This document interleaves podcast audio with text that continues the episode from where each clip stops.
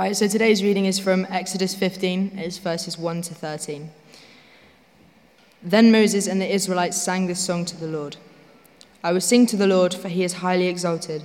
Both horse and driver he has hurled into the sea. The Lord is my strength and my defense, and has become my salvation. He is my God, and I will praise him, my Father's God, and I will exalt him. The Lord is a warrior, the Lord is his name. Pharaoh's chariots and his army he has hurled into the sea. The best of Pharaoh's officers are drowned in the Red Sea. The deep waters have covered them. They sank to the depths like a stone. Your right hand, Lord, was majestic in power. Your right hand, Lord, shattered the enemy. In the greatness of your majesty, you threw down those who opposed you. You unleashed your burning anger. It consumed them like stubble. By the blast of your nostrils, the waters piled up. The surging waters stood up like a wall. The deep waters congealed in the heart of the sea. The enemy boasted, I will pursue, I will overtake them, I will divide the spoils, I will gorge myself on them, I will draw my sword, and my hand will destroy them. But you blew with your breath, and the sea covered them. They sank like lead in the mighty waters. Who among the gods is like you, Lord?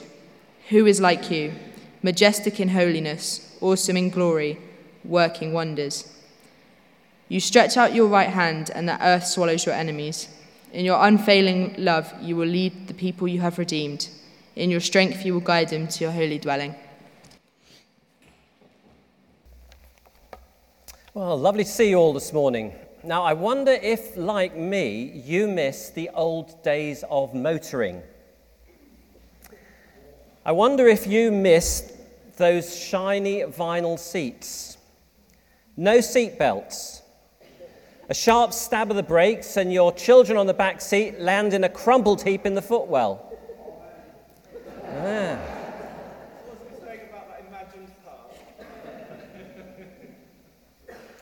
And what about humpback bridges? Head hits the roof, stomach hits the floor. I can see some glimmers of recognition there. But before roller coasters, this was about as near as we got to stomach churning ups and downs. And the history of the Israelites is a roller coaster of ups and downs. Times of rejoicing, followed by times of grumbling. Times when things went well, times when they didn't.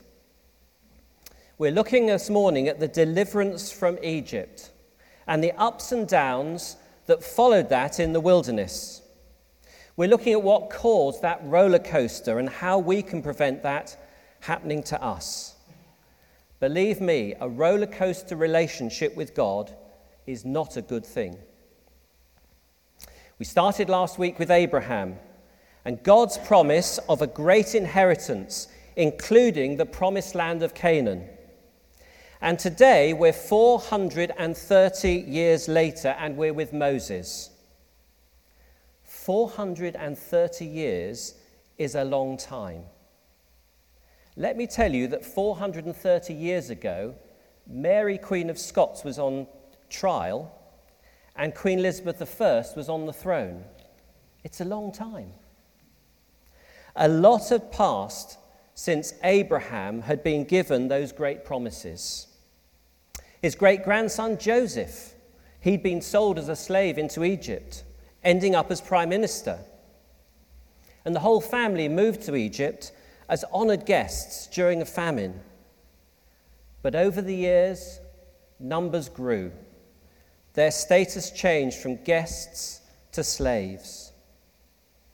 And now, 430 years later, God is about to fulfill his promise to Abraham a promise of Canaan, the promised land. Pharaoh's heart was softened up by a series of plagues, and the Israelites were set free. They're standing on the banks of the Red Sea, but Pharaoh changes his mind. They're caught between the Egyptian army and the waters of the sea. And God parts those waters to allow them to cross on dry land but the pursuing Egyptians are drowned. So, in our reading today, Moses and the Israelites praise God. They praise God for their deliverance. They thought they were sitting ducks, but against all the odds, they're now truly free. After 430 years, they're within shouting distance of their goal. They're just 130 miles from the promised land, 130 miles from being in the home that they had never known. What's that? Two weeks' walk maximum, I would reckon.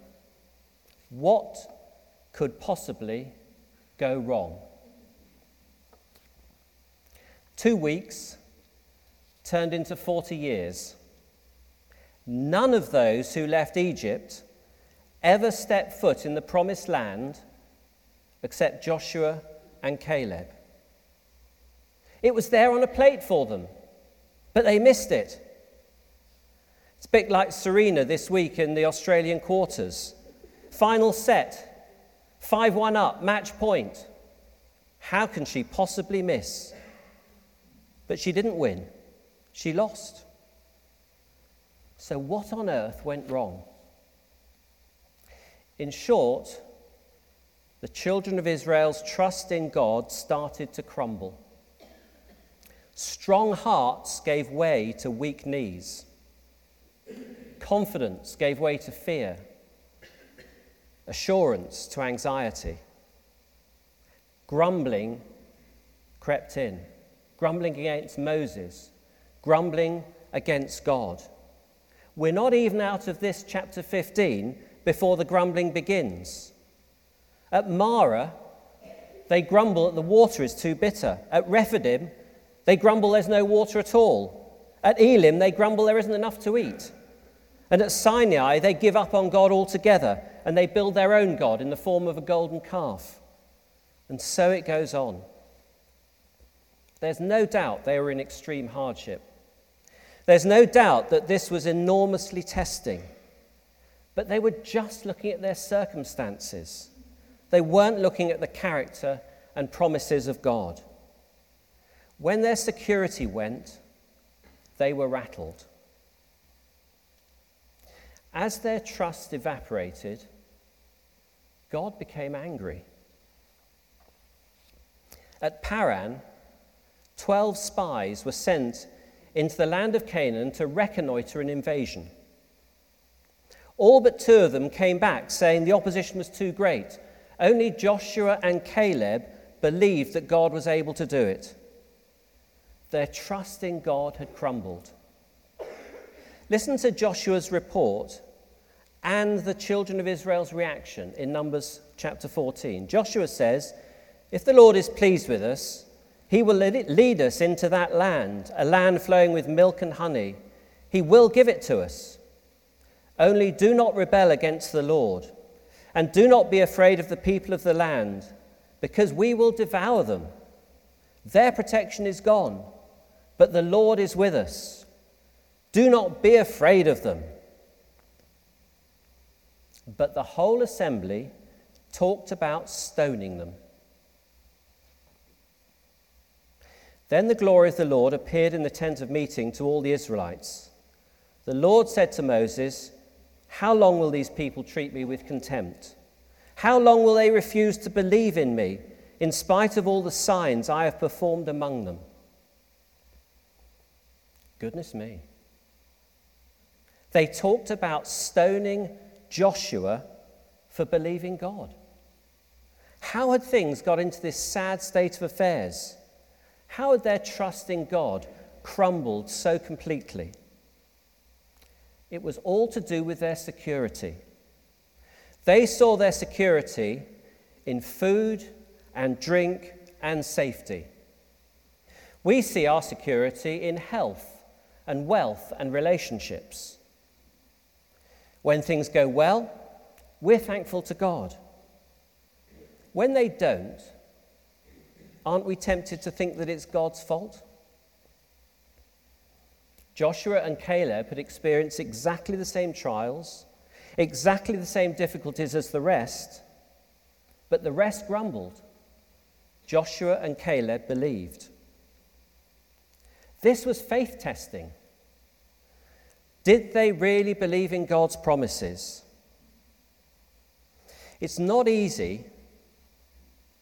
It's not easy to trust in difficult times. It's not easy to trust when you can't see the answer. At school, I loved a good science experiment. I was fascinated by how light is refracted through a prism and it's broken into its component rainbow parts. And the type of prism through which we view our lives will determine whether we take a view of trusting God or whether we turn to grumbling. If, like Israel, we view God through the prism of our circumstances, then one day he's a good guy and the next he isn't, depending on how well things are going. But if we view our circumstances through the prism of God's promises, then we trust Him. Our relationship with Him won't change, even though our circumstances might do. So, which prism are you using? The prism of your circumstances or the prism of God's promises? So, if we trust God, if God is our security, if we know that God's promises are true, then our relationship with Him will weather the storms of life. It's why in Hebrews 12, the writer tells us to keep our eyes fixed on Jesus. You remember Peter learnt that lesson when he was in the boat that stormy night with Jesus? When he looked at the waves around him, he began to sink. When he looked at Jesus, he stayed afloat.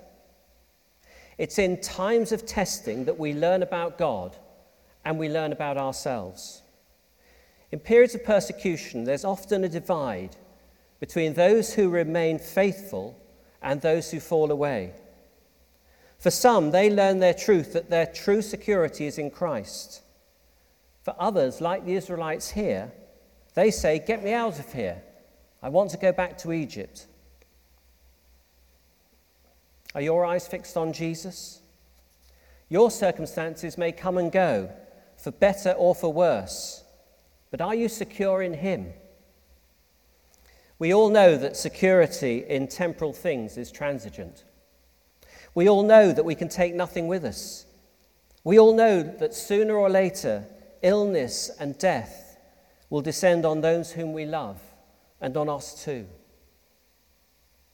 See, the first commandment that was given to us, love the Lord your God with all your heart and soul and mind, is not a commandment for God's benefit, it's for our well being, it's for our security. Keep your eyes fixed on Jesus, not on the things around.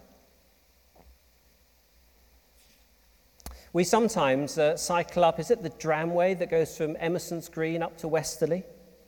We did that a few weeks back with my granddaughters. And there's a point where that path transitions from being tarmac to being dirt. And at that point, there are barriers to narrow the path. Now, you can cycle between those barriers, but it's a tight squeeze. If you try to go through too slowly, you wobble and hit the barriers on the side. If you look at the barriers as you go through, the same thing happens. The only way to safely go through is to fix your eyes firmly on the center point of the path and make sure your front wheel goes through on that middle point. And that's what keeping our eyes on Jesus means. It means focusing on who he is, what he's promised, and what he's said. What promises, you might ask? Well, let's take an example from Matthew chapter 6, where Jesus says, do not worry. Do not worry, saying, What shall we eat, or what shall we drink, or what shall we wear? For the pagans run after all these things, and your heavenly Father knows that you need them. But seek first his kingdom and his righteousness, and all these things will be given to you as well. Therefore, do not worry about tomorrow, for tomorrow will worry about itself. Seek God first and he will take care of you. Don't worry. That's his promise. Don't worry isn't a license to put your feet up and do nothing, but it's to be about the work of God as He has called you to do. Take what He says to heart. Keep your eyes fixed on Him, and the things of earth will grow strangely dim in the light of His glory and grace. Humbly think more about God than you think about yourself. I love the quote from C.S. Lewis.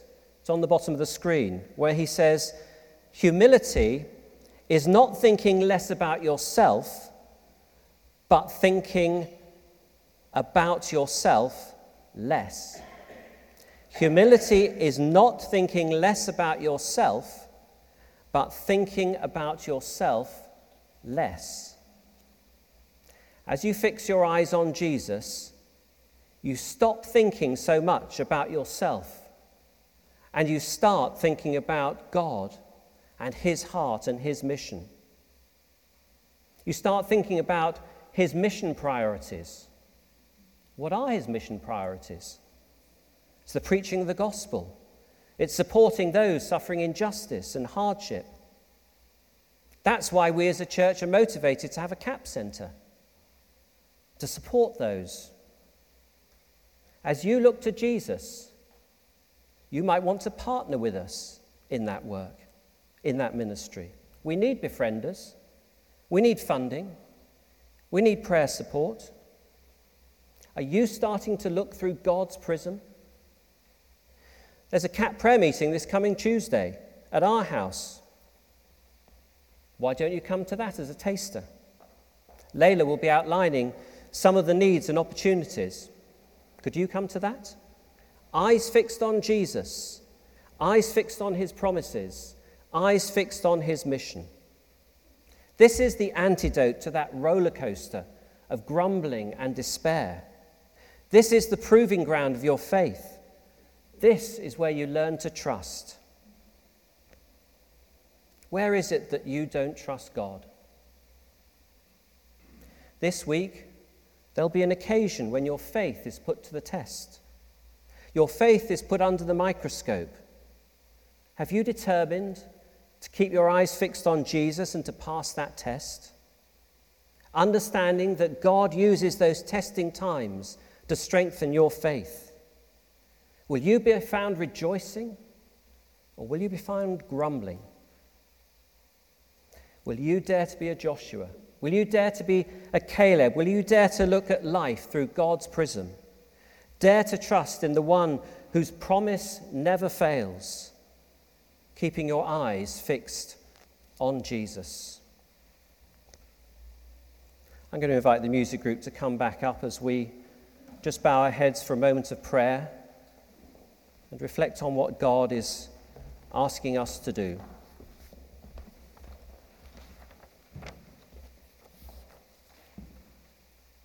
God asks us to take our eyes off our circumstances and keep our eyes fixed on Jesus. Father, we confess that we are too often focused on our own needs. We pray that you will forgive us for our grumbling. Forgive us for our lack of trust. Help us to look to you. Help us to keep our eyes fixed on Jesus. Help us to have his heart.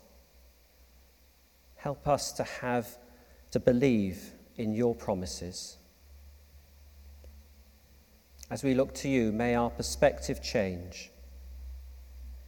Turn us from being self centered into being Christ centered, that our lives may bring you glory. In the name of Jesus. Amen.